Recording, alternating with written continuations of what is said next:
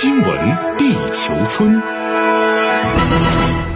欢迎来到新闻地球村，我是小强。我们首先来关注中美关系。中共中央政治局委员、国务委员兼外长王毅昨天应约同美国国务卿布林肯通电话。布林肯表示，美方密切关注中共二十大。王毅表示，二十大是一次团结、民主、进取的大会。美方如果真想了解中国，请认真研读二十大报告。中国的内外政策公开透明，战略意图光明磊落。美方不要再戴着有色眼镜主观臆测，更不要让意识形态偏见蒙蔽双眼。布林肯表示，美方愿就下阶段美中关系同中方保持沟通，开展合作，探讨两国关系的基础。双方还就乌克兰等问题交换了看法。好，接着话题来关注啊，巴西大选结果出炉，卢拉归来。那北京时间昨天上午啊，巴西总统选举第二轮投票结果是公布了，劳工党候选人前总统卢拉以微弱优势战胜了自由党候选人现总统博索纳罗。那么如果没有意外，卢拉呢将在明年一月一号正式就任，开启新的总统任期。美国的 CNN 就指出呢。卢拉这位七十七岁的政治家赢得选举，不仅标志着其个人胜利回归，更代表着巴西左翼势力重新掌权，拉美地区最大国家的政治立场发生了转变。据了解，钢铁工人出身的卢拉曾在二零零三年到二零一零年担任两届巴西总统，任内声名显赫，离任时支持率高达百分之八十三。然而，卸任七年之后，卢拉因卷入腐败丑闻跌下神坛，锒铛入狱，无缘二零一八年大选。直到二零二一年三月份，该国最高法院撤销相关判决，才为卢拉再次竞选扫清道路。那本次大选期间呢，卢拉可谓是强势复出啊，人气一路领先。不过呢，卢拉胜选并不意味着现任总统博索纳罗不堪一击啊。两人这次的最终得票率相差不到两个百分点，卢拉可以说是险胜对手。此外，这两个人政策路线和价值观念都有强大的基本盘。在卢拉方面，我们看到的，他主要赢得了经济较不发达地区的支持，尤其是中下阶层是构成其选民的基本盘。博索纳罗方面呢，支持者主要是南部、中西部以及东南部一些工商业、农牧业比较发达的地区，有产阶级、工商界和农业界人士构成其基本盘。所以，鉴于此，一些分析人士将这次巴西大选的这个状况联想到2020年美国的大选。正如当初拜登胜选时一样，卢拉即将接管的也是一个撕裂的国家。那么，外界就分析呢，卢拉之所以这次获胜啊，很大程度上有两点原因：一个就是之前的政绩，因为作为成名已久的政治家，卢拉两届总统任期为其留下了诸多政治遗产。在其当时八年任期里啊，巴西经济快速增长，国际影响力显著提升。政府当时还提出零饥饿的计划，帮助千万巴西人脱贫。那么如今呢，很多选民去投票，不仅是为了摆脱博索纳罗，更是为了回忆卢拉政府时期的经济繁荣。第二个卢拉胜选原因就是策略，因为在本次选举中呢，卢拉组建了一个务实的联盟，为其扩大选民基础、争取中间派的支持提供了保证。那引人关注的是。昨天巴西大选结果刚公布不久啊，国际社会就迅速做出回应啊。不仅阿根廷、哥伦比亚和智利等拉美左翼邻国，就连美国等西方国家领导人也在第一时间摇住卢拉当选。分析师认为，这表明国际社会对巴西新政府是抱有较高期待的。一个呢，就在环境政策方面，传统上呢，巴西一直在气候变化和发展合作方面扮演积极角色，而且是相当有话语权的。因为呢，巴西国内生物能源产业发展迅速，亚马孙雨林的保护挑战重重，因此呢，巴西新政府在这方面的立场尤其备受关注。第二，就在国际关系方面，卢拉在竞选期间承诺将加强拉美的团结和一体化，重新融入南美洲国家联盟、拉美和加勒比共同体。所以外界就期待呢，卢拉将改变现任博索纳罗政府带有的保守色彩的对外政策倾向。同时呢，需要指出的是。卢拉此前曾多次访华，及任内中巴关系的氛围比博索纳罗执政期间更好，各领域合作也会有提升。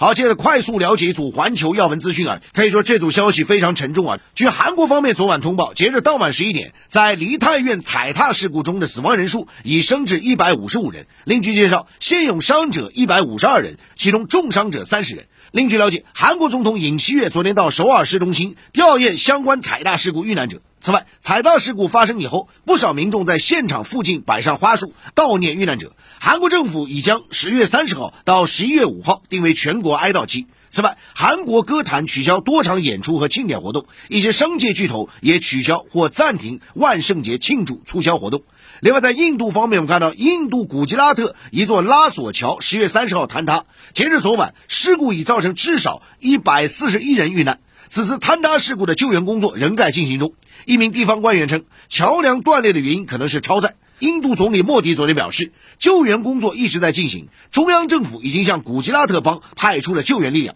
外界预期，莫迪将在今天前往事故现场视察，评估灾难。接着来看非洲方面，非洲国家刚果金内政部长在当地时间三十号表示，该国首都前一天举办的一场演唱会现场发生了踩踏事故，事故已造成九名观众和两名警察死亡。好，现在看其他要闻方面。韩联社昨天报道称，韩国空军和美国空军第七航空队当年启动联合空中演习“警戒风暴”，为期五天，预计韩美将共有两百四十多架军机参演。此外，澳大利亚空军将首次派遣 KC 三零 A 空中加油机参加韩美联合军演。驻日美军延国基地的 F 三十五 B 隐形战机也将首次在美军驻韩基地着陆。据介绍，美国太平洋空军方面称，此次演习的飞行次数将创历史之最。好，接下来看俄乌冲突方面。法新社昨天报道说，不顾俄方警告，十二艘满载农产品的船只当天驶离乌克兰港口，前往缺粮的非洲之角。此前一天，俄罗斯国防部宣布暂停此前与联合国和乌克兰达成的粮食协议，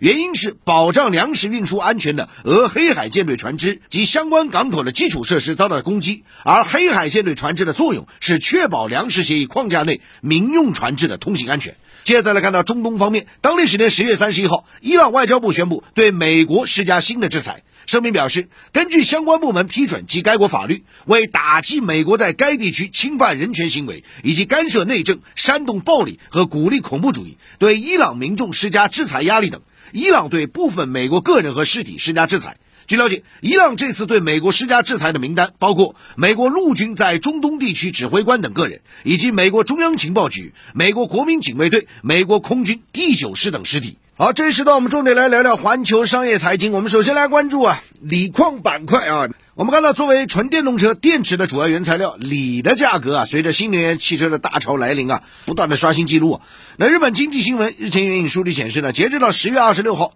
电池及碳酸锂均价连续十五个交易日上涨，较去年底已经上涨了百分之九十九。所以这也给很多的新能源汽车厂商造成很大压力啊。虽然看销量很大，面临着非常大的这个原材料成本压力啊。那可以说呢，在全球新能源浪潮愈发汹涌的当下，有理走遍天下啊，这个锂电的锂啊，已经成为许多新能源产业链上国家的共识。那么在这个背景下，合计拥有全球过半锂资源的阿根廷、玻利维亚和智利这三个国家，正在草拟一份文件，以推动建立一个锂矿行业的石油输出国组织。打个引号了，就是实际上是一个能源集团了。那是在锂方面啊，他们有这个计划。那么，从而在锂价值波动的情况下达成价格协议啊，涨了我们就增产，跌了我们就减产啊，等等啊。举个例子啊，那么此外呢，这三个国家外长还希望为可持续工业发展和科技发展的共同前景制定指导方针。那么，据了解呢。锂矿业的这样一个欧佩克啊，这个加个引号啊，这个概念啊，早在二零一一年就被提出啊，但是当时受到啊国与国之间关系影响，这个提议被搁置了。如今呢，这三个国家都是左翼执政，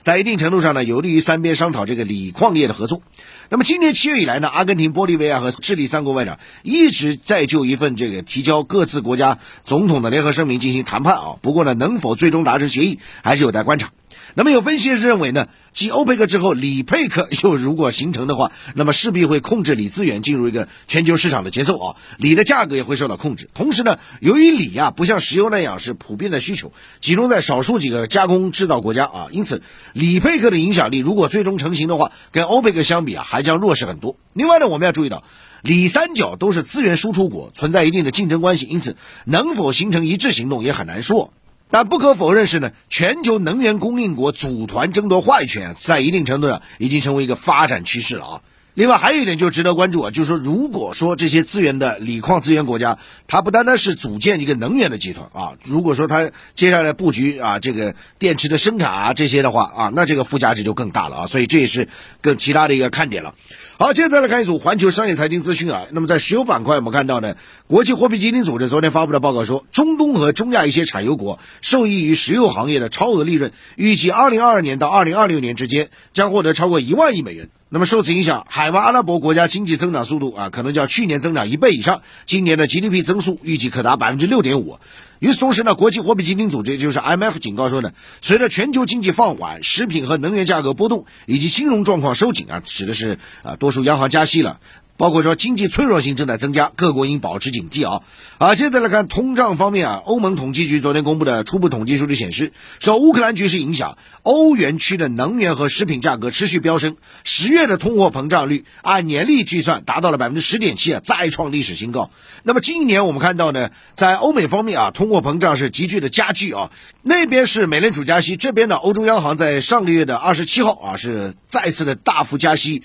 七十五个基点啊，今年以来累累计累计加息两百个基点，但是呢，这还不够啊。欧洲央行行长说，未来可能继续加息啊，但是由于货币政策具有滞后性啊，所以无法短期内对通胀产生直接影响。而且有些我们一直跟大家讲，有些供求关系啊，不是光光受到货币政策影响的。好，接着再来看其他方面啊，这当地时间十月三十一号，美国特斯拉公司的 CEO 马斯克表示，他将成为自己刚刚收购的社交媒体巨头推特的首席执行官。那么，根据美国证交会昨天发布的一个文件啊，说呢，推特董事会已经在马斯克接管公司那一刻解散。文件显示呢，马斯克于十月二十七号完成了价值四百四十亿美元收购推特，并将其私有化的交易。那么，根据条款呢，这家社交媒体公司的九人董事会立即解散，并由这位全球首富，也就是马斯克担任推特的唯一董事啊。真的是私有化了，一个人说了算了啊！那接下去啊，推特将怎么样去作为变革啊？这是我们从商业财经角度去重点关注的切入点啊！更多精彩的环球商业财经，您可以在抖音平台搜索并关注“小强说财经”。